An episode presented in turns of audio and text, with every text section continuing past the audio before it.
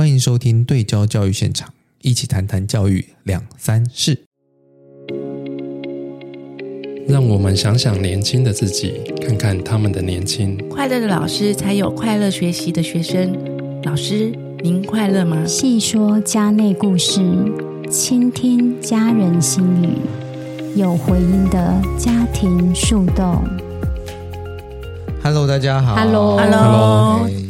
这是我们的对焦教育现场。哎，我们今天怎么大家会一起坐在这里啊？开台，开台，开台节目哦！开台节目啊！我们这个我们是谁？而且我们这个节目到底要讲什么？所以你要介绍。好啊！哎，大家好，我是今天的主持人，然后我是冠仪。嗯，我们一起在野思工作的几个伙伴。那我们其实在，在呃学校里面有一些服务学习的课程。那也有在一些呃实验教育，有做家庭团体，所以我们大家想要来聊聊啊，就是我们在嗯教育现场看到老师们，或者是学生们，或者是家庭家长们的一些不一样的看见。对，那我想要请安妮塔来跟我们分享一下，就是我们为什么会开这个 Podcast 的节目啊？大家好，我是也是服务学习协会的秘书长，也是创办人，嗯，就叫我安妮塔。呃，也是是在一百零二年创建的，然后呢，呃，随着时光的 成长，我们现在已经今年是第十年。好，那十年当这十年当中，我让我们走过了很多路，然后也做了很多事情。最重要的是，我们有开，我们设置了一个实验教育高中部的实验教育。然后在教育当中呢，在这个现场，在这个实验教育的现场上，我们发现了一些呃。学生的问题，还有就是发现一些问题，我觉得我们应该还有力气可以再帮助一些嗯家庭啊、老师啊、青少年们的一些方法。那我们想要做这 Podcast 呢，也是因为去年我们呃应该是有两年了哈，运行更好，有两年的计划了。然后这两年计划，我们都是靠着街头募款，让我们这个计划能够成型完成。那基于街头募款呢，募的还蛮顺利的，表示社会上也很多人在意这个议题。那我们做了线上座谈会，呃，然后呢，我们的淑珍老师就很用心啊，然后就发现呢，线上座谈会的资源呢，应该可以在广播广。透过这个节目，可以广送到各个角落去，因为我发现这样的拒学的学生，或者是社会退缩者，不止我们眼前看见的，还有很多在角落的部分的一群人。那我们很需我，我觉得我我我们有这种被需要，所以呢，我们就想要做一个 Podcast 这样的节目。那这个过程，这个这个这个这个 Podcast 这个节目的方向，我们就设定了三个方向：从教师啊、家庭、家长。还有青少年三个主体，我们往下延伸。嗯嗯，所以这个 podcast 是就是等于是我们要录一些节目，想要对社会大众说说话嘛，对不对？嗯，对。嗯嗯，按每个主体会有不同的方式。嗯，那我我负责的是教师的部分。好，我觉得我们先自我介绍哈，我就是刚才安妮塔说的淑珍。然后呃，未来啊，因为我们这个对焦教育现场会有三个系列嘛，从教师、家庭到青少年。那我负责的是家庭的部分哈。其实啊哈，其实我常。呃，放在口头上说的是我最爱青少年、呃！我从大学阶段就开始在国中补习班教书，然后一直到我在学校待了十九年，离开学校，然后成为一个实验教育的老师。呃，我面对青少年工作已经超过有二十五年的时间，那大家就可以想见，青少年真的是我最我最。热爱，然后也是我把我自己这个肉身放在实践位置的一个群体。好，但是呃，这个看见青少年这件事情，让我发现青少年站在我们面前的样子，常常都是因为来自家庭里面的各种建构。那我最刚开始对家庭里面的父与母是充满着不理解的。那这个不理解也是促使我开始在实验教育这个场域，呃，想要打开我的视框。我觉得不理解就是启动理解的开始。就好像有一个先我不懂的事情，我才会想要去知道它发生什么事嘛。没错，没错。嗯。那我们其实还有另外一个伙伴，就是贺凯。那贺凯要不要来说说看你负责的部分呢？啊？还有你在那个那个单元里面，大概想要跟大家分享什么？嗯，好，谢谢冠仪。然后呃，我是贺凯，那我现在是在野师担任这个辅导专员这样子。那我之前其实有一段时间在花莲的学生辅导咨商中心工作，那主要是做国中。国中小学生的这个适性辅导啊，或者是我们现在讲生涯辅导，都是这样子。然后我更早以前其实是在呃，在当替代役的时候，就是在花莲的街头，然后去找中辍经验的青少年这样。那我其实因为我其实大部分的时间在当替代役之前，我都是在北部长大，所以我第一次到花莲，我其实就是去去当替代役。那我大概有想到的事情，让我现在还印象深刻，就是我为了要。追一位国中学生，我会在街头 追追着他，一直追到死巷子。因为我其实我都发现，我都对用跑的，然后都觉得哇，他才刚开刀出来，我都追不上他这样子。然后好不容易那个死巷子他翻不出去，我才追得到他这样。那比较特别的事情是。追上他，其实我没有我的任务，其实不太觉得一定要把他带回学校。可是因为他那时候的确，我觉得其实像现在有点敏感。他其实以前叫做少年虞犯，那现在叫曝险少年。他其实还是被法院去被列为保护管束的少年。其实他还是需要定期去向法院报到的。那那呃，替代役有时候会。当年的替代役有时候要帮忙做这件事情，这样子，那很像宪兵在抓人一样。哇，真真的。可是我当年年轻力壮，应该比较追得到。可是因为他那时候已经很会跑了，我就觉得我怎么跑不动、跑不到这样子。然后，所以我之前在学校的训练没有觉得我们应该要用规训这件事情去规对待青少年。所以我那时候即便追到他，其实只是先完成一个初步的任务，就是至少你先跟法院的人联络上。那至于后面的事情，我没有觉得他应该要，他一定要被怎么样这样子。对，可是这个过程当中，其实是让我去理解到，诶，很多青少年的状态，或者是我们很把它简化为问题，其实他们背后都有一些我们不为人知的原因。这样子，那所以在这个系列，就是在 Podcast 这个聚焦青少年的这个系列里面，其实是希望我自己是希望可以发展对青少年有更多的理解。那这个也是我觉得一路以来，我如果在我过去的工作经验里面，或者是我个人的经验里面，有一些青少年经验的话，我也想要趁着这个机会整合，让呃这个社会，然后包括呃学校或者是家长，有机会去看到青少年，他们嗯没有人要。希望自己做得不好，那可是有一些好像看起来不那么主流的一些行为出现的时候，到底是发生了什么事情？对，就是那个背后，诶，我们可不可以有一个疑问，而不是直接下一个定论，说，诶，你是发生了什么事情，而不是你到底有什么问题？这样，嗯嗯。那安妮塔的部分是想要对。嗯比较了解教师的部分嘛？那你要不要说一下，就是你为什么会想要发想这一个想要理解教师的过程啊？嗯、还有你在你未来的嗯频道，我们这个频道啦，你的那个主轴里面，你想要用怎样的方式跟你想要谈什么主题？我在创协会之前，我也曾经待过呃自己开了一个补习班，呃，那个叫做。文理补习班，我做了十二年，十二大概十二年的时间，然后其实也是从托育开始做到国小安亲，然后做到国中补习，然后再到高中补习班。那其实我的人数都很少。那在我身为补习班的老板的角度，看到了跟学校的老师的对应的部分，我看到老师的样态。然后呢，后来我又。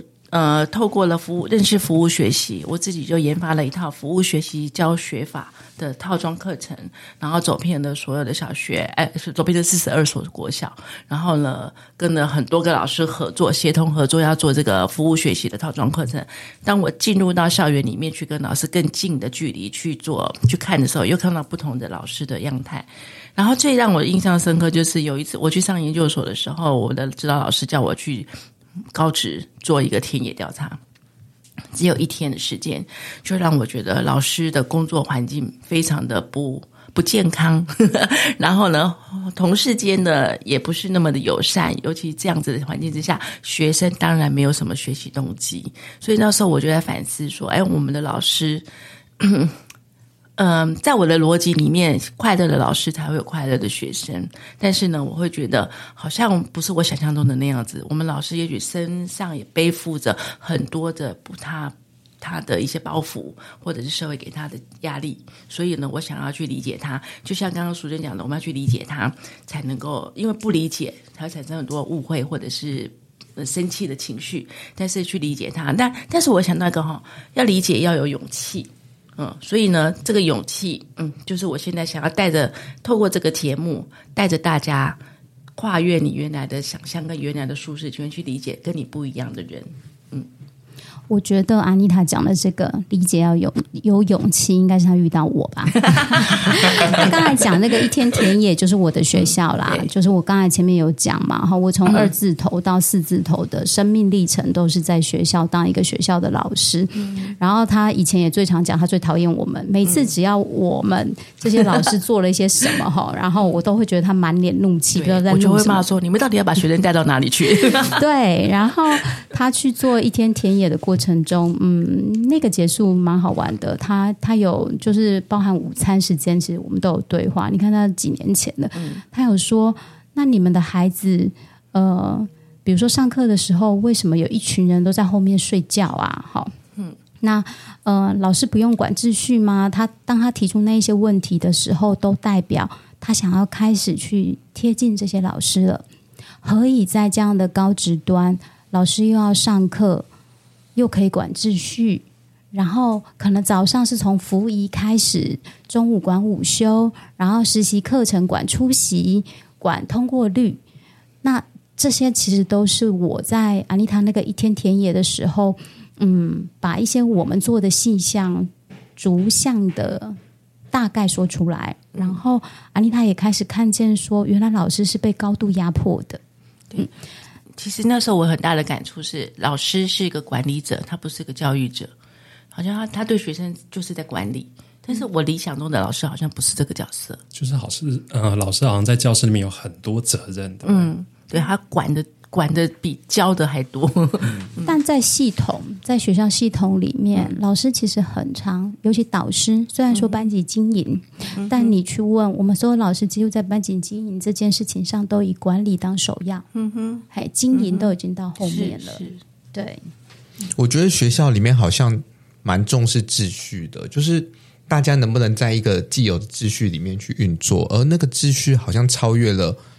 嗯，教育这件事情到底要怎么发生在青少年身上有作用的这件事情？嗯、因为我听起来觉得老师们好像也疲于奔命，嗯，就是即便有很大的教学热忱，在那样子要好好的把学生管理好的状态底下，好像也没有多余的余力去想我可以怎么样再设计，或者是再透过更有趣的方式让学生可以进到嗯课程里面有所学习，嗯。嗯对啊，在我们在做服务学习，到各个班级、小学班级也看到很多，所以老师身上有很多无奈啊。但是我希望我们的平台不是把无奈讲出来，而是希望他能够透过这样子的疏解，那我们来共同的想想有什么解决办法。嗯，是，所以搭着这个，我们有一个聚焦教师的。呃，主题嘛，哈，然后我这边负责的是聚焦家庭。其实我也蛮希望爸爸妈妈们在这个 Podcast 频道里面可以听到老师的辛苦，嗯、因为通常爸爸妈妈如果在面对孩子有问题的时候，第一个责备的很长就是学校的老师，觉得说我孩子送到学校不是就是希望受到最好的教育吗？但事实上。你真的可以听听我们接下来的分享。老师在学校里面也是不断的被挤压的，嗯嗯。那我来说说我的聚焦家庭哈，就一样嘛。呃，安妮塔以前最常讲说她很讨厌老师，然后与我啦哈，我很常很很生气对家庭里面的除了孩子之外的成员。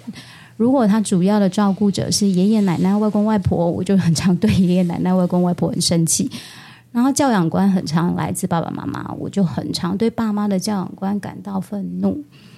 但是，呃，我后来开始自省，就是作为一位老师，如果我只看到站在我面前的青少年，我没有去翻遍青少年的家庭成长史，如何能够用我自己的想象就去框定青少年在家庭里面？一定是获得某一种不公平的待遇，会不会那个父那个母其实已经用尽他所有的心力？嗯，对。那我会有这样看见，是因为曾经有一位妈妈，她对着我说：“我也希望我除了妈妈这个角色，我更能……她用更哦，我更能活出属于我自己的人生。嗯”当她用“更”的时候，会有一种想象是，作为母亲，已经完全的压扁了她其他的角色。嗯嗯。所以除了母亲，她再也没有别的了。嗯、那这也是我开始，呃，说真的，我真觉得我们这一个系列，我们的三个系列都很值得听。呃，家庭系列跟青少年系列，我们比较会用实际的经验出来分享。那家庭工作，我们已经真实的实实实实在在的走了两年。然后，呃，已经有几十组家庭在轮轮着跟我们一起往前行。那我也很感谢他们愿意把这些经验，那我都有征求他们的同意，就是我们会淬炼成我们的经验谈，然后透过 Podcast 这个节目，然后大家可以回听，然后把他人的经验长成自己的养分。嘿，这个是我最深的期许。嗯，我想要那个接着淑珍讲这样子。我记得我有一年是要去这个花莲的瑞穗，嗯，好，花莲的瑞穗大概在花莲的中区这样子，离花莲市大概还有一个小时左右的车程这样子。然后我要去家访，家访一个这个青少女的家长这样子。那我们其实蛮早以前就约好说，哦，那一天中午，那我们要约在哪里，在你家见面这样子。然后那这个妈妈都说好啊，好啊，好啊。那我当然就是不疑有他，我也就去了。那去了之后就发现，哎，怎么家里没人？然后我就问隔壁的邻居，哦，他可，然后邻居就说，哦，这个妈妈可能出门了这样子。然后出门了，那我就去找啊找。我说，哎，那那他有可能去哪里？他说，哦，他可能中午就去小小吃店了这样子。然后，呃，我我没有想要加深某些刻板印象。不过，的确，我就在小吃店，就在附近的小吃店遇见妈妈一个人自己在那边吃东西这样子。然后，她其实是有一，我觉得她有一点点微醺这样子哈。嗯、那呃，我然后她看到我就说：“哦，老师你来来，我请你吃东西，我请你喝点什么这样子。”我就说：“哦。”啊、呃，不用不用，我就是来跟你说说话这样子。那我跟你讲一下你女儿在学校的一些近况，然后我也想要关心一下你们家这样子。嗯，然后其实我在那一瞬间，其实有感受到她其实那时候没有很想要当妈妈，她 想要有一点点自己的时间。嗯，然后我觉得这也对她好重要哦，就是她想要在那个小吃店里面可以跟其他人、她的朋友聊天，然后她可以做她自己这样子。所以我跟他在讲，诶，他在他女儿在我们学校里面的某些事情的时候，我觉得他没有不关心，可是我也知道他好像就觉得，诶，他所做的很有限，因为他其实另外一个声音在跟我讲的事情是，那为什么都只有我在关心？嗯、那孩子呃女儿的爸爸为什么在外地工作就可以不用关心这样子？然后我自己有一个。我现在才比较清楚，可是当时其实不那么清楚。我那时候难免有一点点心情是：那你做妈妈为什么不能再付出更多一点？我坦白讲，我那时候那是我第前一两年开始到这个词汇班中途学校做事情，我会觉得是不是家长，如果你多付出一点，孩子的状态就一定会变好？我觉得我前一两年的确现在陷入现在那个状态里面。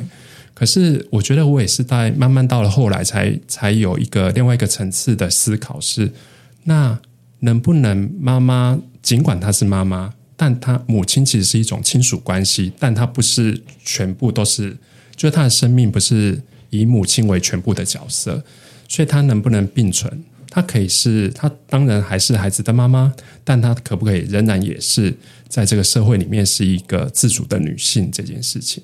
对，但是我觉得作为学生的辅导老师或辅导员，我们还是在面对一个挑战是：那孩子的事情，我们一起要怎么办？这样子，所以这也是我自己在想说，诶，在这个 podcast 里面，我们有没有可能让呃辛苦的家长少花一点点自己一个人走路的力气？而是我们去透过我们对于发展我们对青少年的理解，然后这个帮他们整理过某些诶青少年可能遇见了什么事情，他发生的什么状态，我们可以一起来理解他，然后一起来发展，诶对青少年有有有有帮助的事情，或对青少年可以支持的事情，这样子。那我觉得这个好像就是去呃让他不那么费力的，就是说让家长不那么费力的时候，会不会让？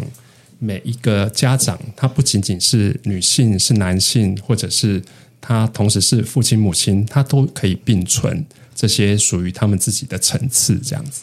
我觉得你说的应该也可以让老师们了解青少年到底发生了什么事情。是，嗯，老师们也很需要了解。是，嗯，我作为一个听众，我听大家这样说，我觉得我从各个面向不同的位置，就是有有青少年嘛，有家长，有老师，其实好多我原本不理解的事情，要透过你们的嘴巴，我才可以知道，在那个位置上，他们在那个生命的过程当中，到底经历什么。然后，嗯，我也在想，就是其实我听了都觉得意犹未尽，但嗯，这些东西是不是可以作为我们的节目，然后跟呃社会大众们有更多的互动？就是我觉得我我有点像是一个听众的位置，就是听听大家在说什么。那如果说我们频道的听众啊，有一些想要。也想要跟我们互动的，想要分享的，其实也可以透过留言的方式来告诉我们。对，那我都会把大家的一些想在频道里面说说话那些话，然后透过我的嘴巴在这边跟我们以后三位不同的主题的分享者有一些互动。这样，那嗯，最后大家有还有没有想要说说什么的？就是对于我们。这个开台节目啊，然后后续有没有一些想象啊，或者是一些嗯，有吗？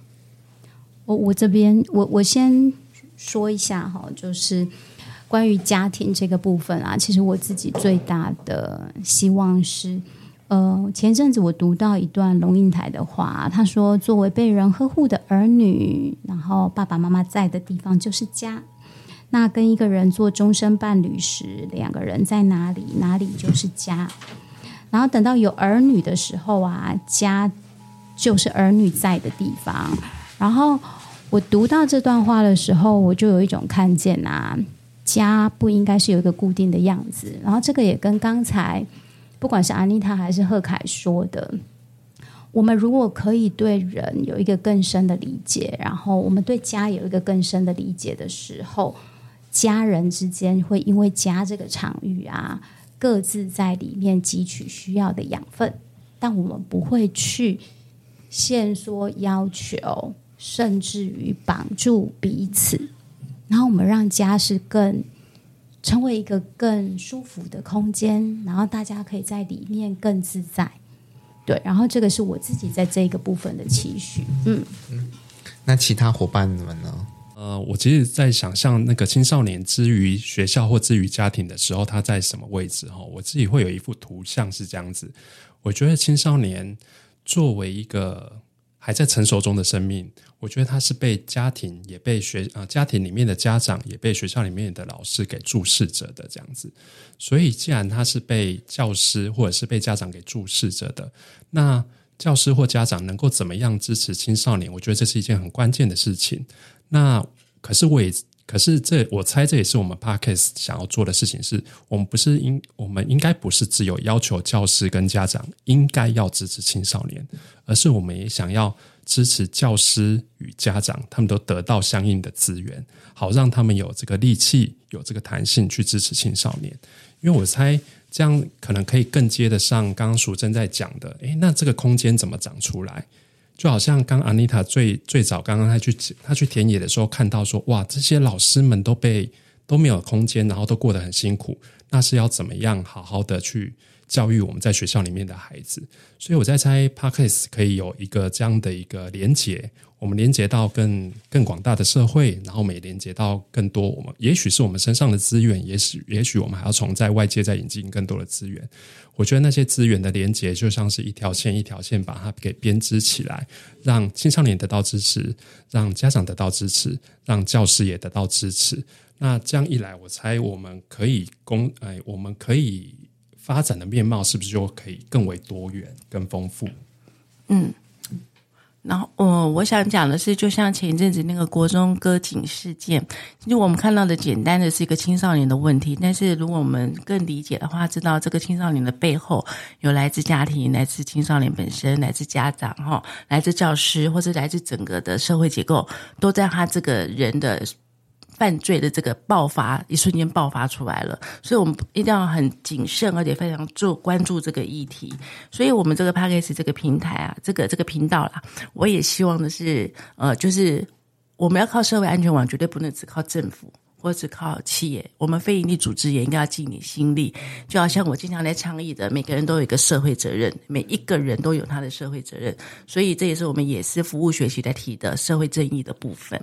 所以，呃，我们这个平台当然没有办法做得非常大、非常的广泛，但是我们从一点点慢慢做。像刚刚那个贺凯说的，我们就把那个网慢慢的建立起来。我们能捞到几个，可以救到几个青少年，就是就是我们必须要做的，把它做得更好。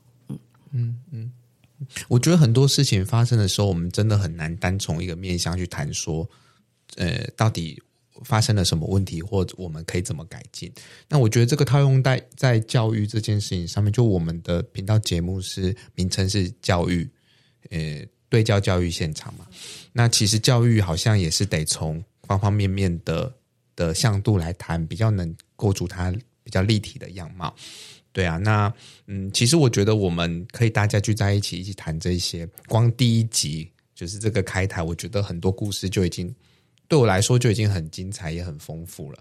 那嗯，我觉得后续的节目啊，呃，就看我们各自的工作，呃，在遇到青少年、跟遇到老师、跟遇到家庭有什么样不一样的碰撞。